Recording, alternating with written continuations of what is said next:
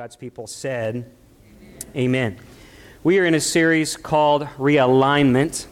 Realignment, uh, going through the book of Acts. And we are in Acts chapter 4, verse 11 today.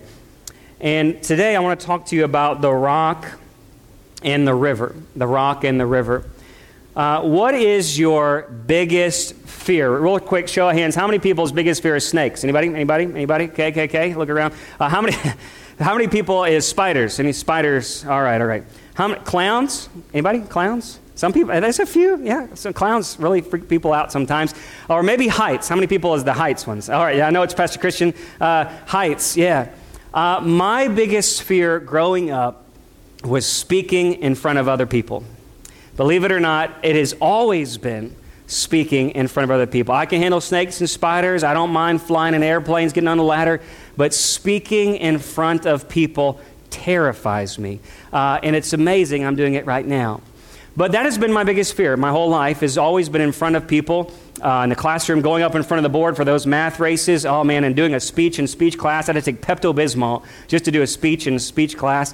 Uh, always terrified me. Always terrified me. My nerves, I feel like throwing up speaking in front of people.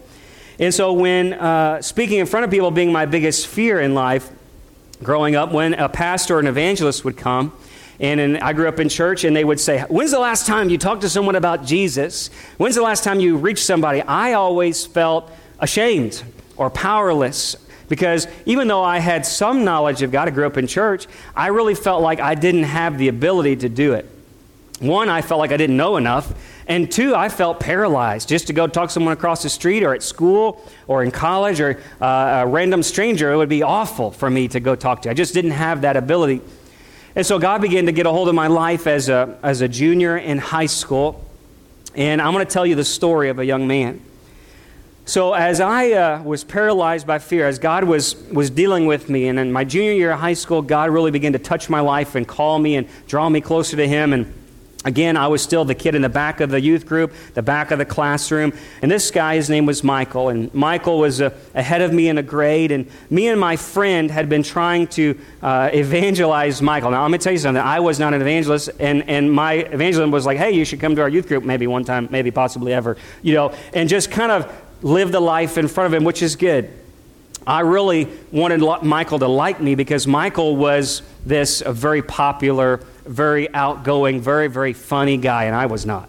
I was that kid, the nerdy kid in the back of the room that had no friends. And so as I'm friending this guy, and he's we're in uh, in some classes in band together, and and I just begin to live the life in front of him, and you know I don't know, just God began to do stuff and just put a burden for him on my heart. And me and my friend were both going to the same youth group, and both grew up together, and so we're leading him, but we're not really doing a very good job. And one night after a Tuesday night revival service, I go home challenged by God. I happened to get on a thing back then, kids called MSN Messenger.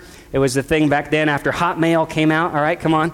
And uh, I happened to be that Michael was on that night. Michael had grown up in a divorce home. He didn't have a Christian home, and and he and that he had even though he on the outside everyone loved him and thought he was the most popular, cool kid, um, funny.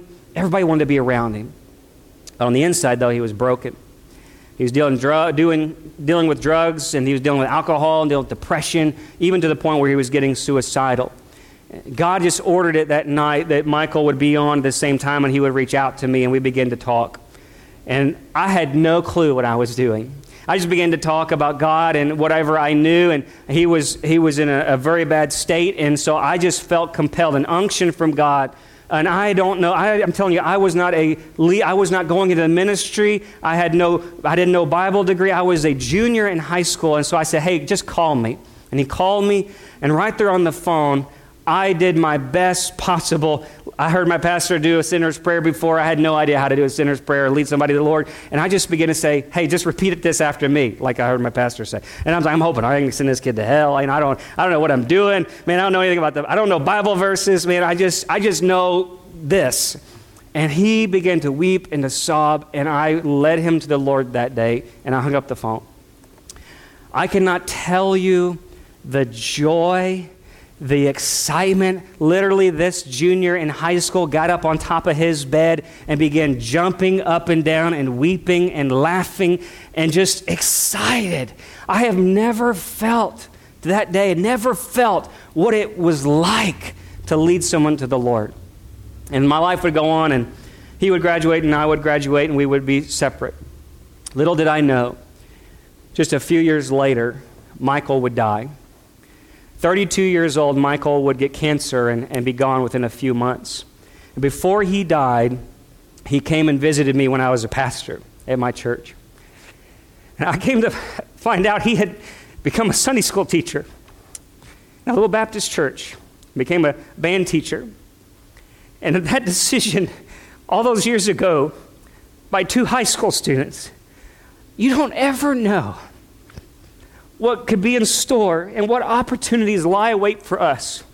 That there is a broken and bruised and shattered world, and they're just longing for someone to have the courage to stand up for Jesus. I thank God that a junior in high school, I didn't know nothing, had the courage that night to lead a friend to Jesus. This world is so broken, so desperate for someone to stand for Christ. And in a world so full of so many opinions that people are standing on, many Christians, I think, we think we're standing for Christ. But you know, it's been said that 95% of Christians have never won anyone to the Lord, and 71% don't even give towards the Great Commission. Are we hearers and not doers, like James says? Or maybe we're like the Laodicean church in America today, the one that says, hey, uh, we have everything. And Jesus says, well, you're neither hot nor cold, you're lukewarm. You don't even know how blind and naked and wretched you are. You think you've got it all figured out, but you don't understand really where you're at because you're not really standing for me. I don't think we need a church today passionate for political or social opinions. I don't think we need a church today that's sharing more religious Facebook memes. I think we need a church today that's standing on the rock of Jesus Christ and so full of the Holy Spirit, we're willing to go to the highways and byways once again. That we'll have the confidence to tell our family and friends and neighbors and strangers about the good news of salvation. That we have Christian parents who'll bring their kids to church more faithfully than to extracurricular activities once again. That we'll have Christian workers who'll serve the kingdom mission through ministries in their local church, and that we'll have prayer closets that have tear stained pillows and altars that have tear stained altars once again for the lost. Man, we need a move of God today. And I think that's in this realignment. To stand on the rock and stand in the river once again. That's what I'm going to talk to you about this morning. Acts chapter 4, verse 11. If you're there, somebody say amen. amen. Standing for Christ. Outside the temple, Peter and John have just healed this man, this beggar man, and silver and gold have I none, what I have I give to you. And they begin to see him leap and dance, and they go into the hour of prayer. And as soon as they get into this temple, man, the Sanhedrin, the high priest, the very people who had killed Christ just, just a few months ago, arrests them, and they put them in jail overnight. And the next morning, the same Caiaphas, the same Annas who had killed Christ, began to question Peter and John. Can you imagine standing before the same guy who killed Jesus? And they're standing there before the great council. This is like the Supreme Court and the president. This is the people who rule the country. And here are these little fishermen. And watch what they say. Acts 4:11 Peter begins to preach the resurrection of Jesus Christ, and he says, He is the stone which was rejected by you, the builders, but which became the chief cornerstone. And there is salvation in no one else, for there is no other name under heaven that has been given among mankind by which we must be saved. Now they observed the confidence of Peter and John and understood they were uneducated and untrained men. They were amazed, though, and began to recognize them as having been with Jesus. Let's keep going. And seeing the man who had been healed, sitting with him, they had nothing to say in reply. But when they ordered them to leave the council, they began to confer with one another, saying, What are we going to do with these men? For it was noteworthy that a miracle had been taking place, and it's apparent to all who live in Jerusalem. We can't deny it. But so it won't spread any further among the people, let's warn them not to speak any longer to any person in this name. So they summoned them back, and they commanded them not to speak or teach at all in the name of Jesus. But here's what, verse 19. But Peter and John answered and said, Whether it is right in the sight of God to listen to you rather than to God, make your own judgment. For we cannot stop speaking about what we've seen and heard. They threatened them further, and they let them go, finding no basis which to punish them on account of the people. They were all glorifying God for what happened. For the man on whom this miracle of healing had been performed, he was more than 40 years old. And when they'd been released, they went to their companions and, re- and reported everything the chief priests and the elders had said, or really threatened to them. And when they heard this, this is the church, they raised their voices to God with one mind, one translation may say one accord, and said, Lord, it is you who made the heavens and the earth and the sea and everything that's in them, by whom the Holy Spirit, the mouth of our father David, your servant, said, Why are the nations insolent and the people plotting in vain? The kings of the earth take their stand. Listen, the kings of the earth are taking their stand, and the rulers were gathered together against the Lord and against his Christ. For truly in this city were gathered together against your holy servant Jesus, whom you anointed.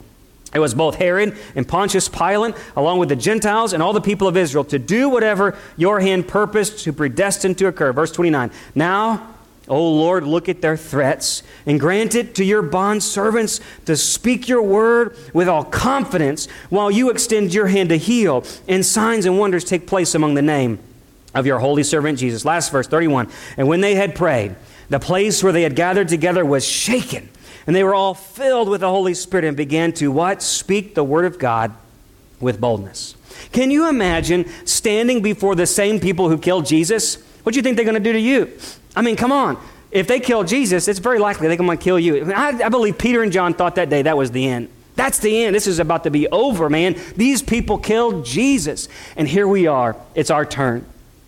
What gave Peter and John, these simple, Bible says, uneducated, untrained, they didn't go to Bible school, they didn't have a PhD in the Bible, simple, common people, the boldness, the confidence to say, Should I obey you, O high council, or should I obey God? You decide. Can you imagine the boldness, the gall, the grit that they had to have to stand for Jesus? Now, you and I may not have to go before the high council, the Supreme Court, yet. We may not have to be there yet. But what does it take for you and for me, weak people, common people like myself, fearful of talking to people? What does it take for us to be able to stand in the coming days ahead? Two things. Number one, stand on the rock. Stand on the rock and stand in the river. The first one is the rock. You know, when you stand for something, you really have to believe in it not just casually, but when I'm standing for a cause, look at all the causes in the world today. When you stand for a cause, you really have to believe in it. Not just know about it, but really to stake your life on it. And that's faith, to put your life onto something, to believe that that thing can hold the weight of what you've put your faith in or what you put your trust in. It says they didn't fear their threats, and they saw they were ordinary men. But verse 13 says they were amazed at their boldness. And that boldness and that confidence realize that it says they recognized these were men who had been with Jesus. Do people look at your life and recognize you've been with Jesus? You see, to, to speak so confidently about something is not just to say you know facts about something, but to have to go there and know that thing for yourself. Moses, the Bible says, went up onto the rock, onto the mount of God, and there he met, met God face to face. He didn't just know about God, he met God. And there's a day that we are living in right now that you can't just survive this Christian life just knowing about him. You better know him. You better go to the rock, your foundation. You better go up to that mountain to meet God face to to face. And our mountain is called Calvary, Mount Zion, the place of God, the city of God. And you have to not just know facts about the cross, you have to go to the cross. You have to meet Him face to face right there. To when it comes down to it and you have to stand for Christ, you know what you're talking about because it's not about a theory or a religious doctrine, but it's a person that you have a relationship with. And they said, We recognize these men don't just talk about biblical facts, they're not just quoting doctrine. They haven't learned this from an extracurricular source. They didn't go to school to teach and train and tell us what they learned. They know the dude, they know the man. They were with that guy. They are speaking just like him. They have the confidence that he had. And it's clear these guys just don't know about Jesus, but they knew Jesus. Do you know him? Come on, church, do you know him? Really know him? To have a personal relationship. The Bible says that in Psalms 118, he'd be the stone the builders rejected. Jesus would say the same thing about himself. Isaiah said he would be that costly cornerstone, and who believes those who believe in him would never be disturbed. Paul said he'd be that spiritual rock that Moses struck and that from him would be the rivers of living water. He was that mount of God. He was Mount Sinai where Moses went up. He was the rock that Moses stood on. He is that firm foundation, that hiding place. Daniel sees him as a mountain coming back down to earth, and that mountain will cover the world, and the kingdom of God will never be shaken. And Hebrews even says, he says, there is a shaking of the world, but there is a kingdom of God. There is a place, there is a city, there is a people of God who will never be shaken. Why? Because God is their firm foundation. He's the solid rock on which they stand. And while, let me tell you something, church, there is a shaking going on right now. And everything that can be shaken, Hebrews 12 says, will be shaken. So let me bring it home a little bit. Sometimes God allows a shaking to see what's still standing. Where will you be standing? Let me give you a challenge, adults. not only in America, around the world, but America today, you may have to make the decision, mom and dad, adults, that you're going to choose not to get that promotion if it means cutting the corners. You're going to have to make a decision like these bakers and these wedding photographers to either go to court or lose your business. That day's here, it's now. It's in America today. There may be that cost that you're going to have to pay to stand for Christ. It's coming, it is here, it's now at hand. So, mom and dad, where are you going to be when the shaking starts happening? How firmly will you stand when it costs you something? Mom and dad, your kids need more of the Bible than you did growing up. I believe that. And I said that this morning, I said, be sure their hobbies don't become habits that keep them from the church. Because they're going to see more persecution than you and I ever have. They need more of the Bible in them than any generation before them in America. This generation needs to be in church. That's up to you, mom and dad. Only your children can reach the Michaels. I can't go to high school and reach those kids, but this generation can reach them this generation is the ones that have to go into their campus. And you and I have to train them up to be the mightiest generation America has ever seen. But it's not going to happen if they're missing things, if they're not here, if they're not in their Bibles every day, if you're not teaching them and leading them and praying with them and instructing them in the ways of God. Come on, somebody. It's up to us. We look to the generation, well, I can't believe this generation is the way. Who led that generation to that place? It takes the generation before to pass that torch on. Just like we had that baby dedication today. It takes a mom and dad who pray, who seek God's face, who say, No, we're going to the house of the Lord today. I remember times where I faked sickness to get out of going to church. Guess what? We went anyway. I'm not joking. I, I, remember taking the thermostat and putting it up to the light bulb just so it would be a fever. And then mom and dad come back and, say, oh, you ain't sick enough. Get in the car. We're going to church. Because it's so important. Because these days are being shaken. Yeah. Students, this may mean you're standing up to a teacher or a coach for your freedom in Christ. It may mean that when you go to university, you may have to choose to fail a paper or a class. I'm serious. I remember just 10 years, I don't know how many years ago it's been that I was in college, 2007, graduated university. I remember teachers coming in and telling me the Bible wasn't true, miracles didn't happen, this is what the Bible says about homosexuality, and yada, yada, yada. That was 2007. Can you imagine what our universities are like today? Indoctrination after indoctrination. Students, you're going to have to choose.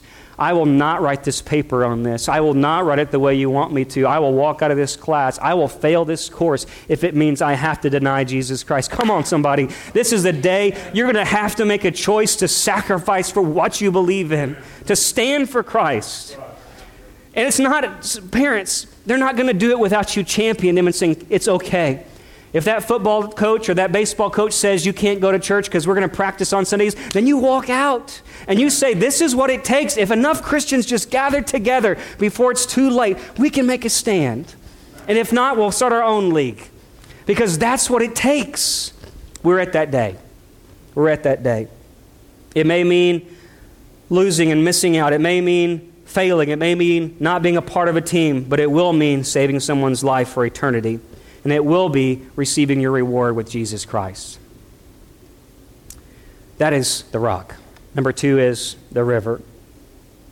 You see, there was a second key to Peter's bold profession, and it wasn't just knowing facts about him, but it was experiencing him. If you look at this story, the Bible says in Acts chapter 2, Peter and John were baptized in the Holy Spirit. That word means immersed. They were immersed with the power of the Holy Spirit and that boldness began. But not only that, but right before Peter begins to speak to the high council, if you look there, it says he was full of the Holy Spirit or filled with the Holy Spirit. And then if you look after he spoke to the high council, they went into that room, and it says, as they prayed, They were filled with the Holy Spirit. This is a continual thing. This is not a one time thing. It's not a one time thing and you check it and you're done. It's a continual filling, a continual immersion. The word baptism means immerse. The word filling for Luke means under the influence of. Like someone's under the influence of alcohol and they do all kinds of crazy things. Come on, you can be under the influence of the Holy Spirit and do things under the influence of God do things God wants you to do. And Peter recognized, and, and the early church recognized, that this is a reliance upon God. They continually were filled and refilled with the Holy Spirit as the occasion required it. They came and they were about to stand and speak before governors. And even Jesus prophesied that. He said, Don't worry in that hour what you're to say. The Holy Spirit will tell you in that hour what to say. Rely on Him. Stand in the river of the Holy Spirit. Be filled. Be continually filled. Ephesians 5, be filled with the Holy Spirit. Like, don't be like, like the drunk people. Don't be drunk with wine, but be filled with the Holy Spirit. Be continually under the influence of the Holy Spirit. If you're going to stand for Christ in this day, you better be a church. You better be a Christian. You better be a husband. Better, better be a wife. You better be a teenager under the influence of the Holy Spirit. Under the influence of the Holy Spirit. Let me go back real quick. That day, Moses stood on the rock. I just told you about the rock. And in fact, it's Exodus chapter 17, verse 6. And it says, Behold, I stand before you. Moses is saying this. There on the rock at Horeb. And God says to Moses, And you shall strike the rock, and water will come out of it so that the people may drink. The Bible says Moses stood on the Mount of God. Horeb and Sinai are the same place. He says he stood on Mount Horeb, or Mount Sinai in the desert. It's a mountain range. God says, Moses, go up to the rock. And Paul would say that rock is Christ. And that rock followed them in the desert, he even says spiritually. And that rock was a sure foundation. It was the place where he met God face to face. And Moses goes up there face to face with God. He meets God face to face. He takes his staff, and God says, Stand on the rock and strike it. So Moses whoosh, strikes it. People are hungry and thirsty. It's a dry wilderness. And then, in fact, the wilderness is called the wilderness of sin, if you believe it. And in that moment, if you read the Psalms and you read Isaiah and you studied out, the Bible says this was a flint stone. A flint stone. You ever made fires with flint before? Remember that? The spark? Boy Scouts, come on. You made flint fires? Those stones spark. I just, I just kind of think that it might have sparked. That's just me. I think he hit that rock. And the Bible says in Isaiah that he hit that flint, and that flint became a fountain. And Isaiah says that, that it began to gush forth multiple streams. It became a mighty river that flowed down the mountain into multiple streams and went through the camp of God. And as Moses was standing on the rock, in one moment, he was standing in the river. He was on the rock, but he was in the river. And the Bible says in John chapter 7, Jesus stands up at the Feast of Tabernacles. And he says, All who are thirsty, come. All who are thirsty, come and drink from me. Drink from the waters of life. And there'll be a river that flows from your innermost being and will flow out from you. And that's why Paul can say, Jesus is the rock that you stand on, and he is the river that you need to stand in. And that Holy Spirit is symbolic of life and life giving water. Eternal life comes from Jesus. The Spirit of God proceeded from Jesus onto the early church. And the reason this church was so so successful in their day. They were on a firm foundation, standing in the rock. But at the same time, man, they were standing in the river of the Holy Spirit. We need to be standing in the flowing river of the Holy Spirit, that thing that comes from Christ that gives you power, that directs the movements. Man, can you imagine? I don't know, Moses getting on an inner tube and just flowing down the mountain. Come on. He had met with God and flowing from the Holy Spirit was life. And look what this church does. Just wrapping up. The end of that verse, verse 31, they did not pray, listen, they did not pray for easier, better lives. Lord, shut them up, God. Lord, let me watch Netflix on Sunday night, God. Lord, make it to where we can have good voting rights, God. Lord, make it to where everything goes well for my kids in school, God. They said no. Lord, you hear their threats. You know, Lord, your hand. Lord, you help us to do what we can do. And Lord, we know you'll do what you can do. Lord, give us power to speak some more. Even in the face of threats, they begin to speak with power. They didn't care. They didn't ask for an easier, better churchy life. They said, Lord, help us to keep standing. Help us to keep being persecuted. Help us to keep going the distance. They didn't pray, one, uh, Warren Wiersbe says, they didn't pray for protection, they prayed for power.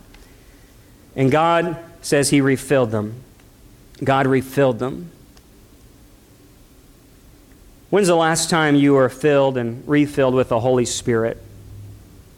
Where you came under the influence of God? Where you relied on God's power to do what He's called? Maybe you're like me. You're like, I don't have, Pastor, I don't have the words. I don't have the Bible degree. I don't have the knowledge. I don't have. I don't. Ha- I don't know what to say. I, what, what if I say something wrong? What if I do the wrong thing? What if I, I mess it up? If you look back and look at the word preach, you're like, oh, I'm not a preacher. Yeah, really? If you look at the Greek word for preach, you know what it means? Tell, speak, talk out loud. It means to tell someone. What do they tell? It says, we cannot be silent about what we've seen and heard. That's it. What we've seen and heard. What have you seen and hear? What do you know? Tell people what you know.